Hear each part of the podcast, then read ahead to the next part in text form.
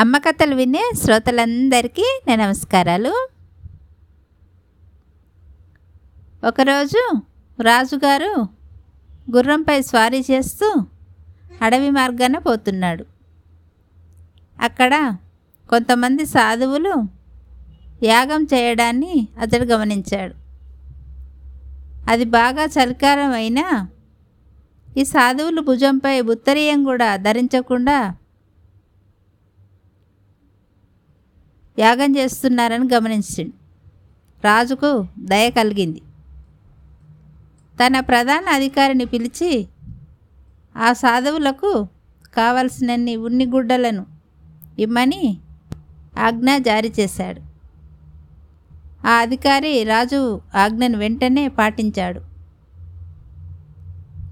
అక్కడికి వచ్చిన రాజు వైపు చూసి ఒక సాధువు నేను మీకేమైనా సహాయపడగలనా? అని అడిగాడు. సాధువు అన్న మాటలకు రాజు ఆశ్చర్యపోయాడు. రాజుకు చాలా కోపం వచ్చింది. కానీ శాంతంగానే ఉండిపోయాడు. మీ నుండి నాకు ఎలాంటి సహాయం అక్కర్లేదు. ఈ చల్లటి వాతావరణంలో వస్త్రాలు లేకుండా ఉన్న మిమ్మల్ని చూడడం వల్ల మీకోసం కొన్ని ఉన్ని వస్త్రాలను తెప్పించాను. నేను ఈ దేశానికి రాజును అన్నాడు.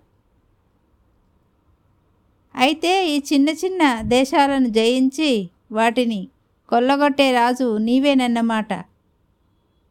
దోపిడిదారుడు మాకు ఏమివ్వగలడు అని రాజు ముఖంలోకి నిశితంగా చూస్తూ ఆ సాధువు చెప్పాడు. రాజుకు మరింత ఆశ్చర్యం వేసింది. ప్రజల హృదయాన్ని జయించినప్పుడే నీవు విజేతవు అవుతావు. మా వరకు మాకు ఏమీ అక్కర్లేదు. మా దగ్గర ఉన్నంతలో మేము ఇతరులకు ఇవ్వగలం. మీకు ఏమైనా కావాలా అని సాధువు మరి మాటలను పొడిగించాడు. తాను ఎదురుచూడని సంఘటన జరగడం వల్ల రాజుకు చాలా ఆశ్చర్యం వేసింది. ఆ సాధువు మాటలలో దాగి ఉన్న సందేశాన్ని అతడు అర్థం చేసుకున్నాడు. రాజు ఆనాటి నుండి యుద్ధ ప్రయత్నాలు చేసి రక్తపాతం కలిగించకూడదని గట్టిగా నిర్ణయించుకున్నాడు. సాధువులకు మాట ఇచ్చాడు రాజు. ఇక నుండి నేను ఎవరికి ప్రాణహాని కలిగించను యుద్ధాలు మాత్రం చేయను అందరితోని మంచిగా ఉంటాను రాజ్యాన్ని తండ్రిలాగా పాలిస్తాను అని అందరికీ మాట ఇచ్చి తన రాజ్యానికి రాజు వెళ్ళిపోయాడు.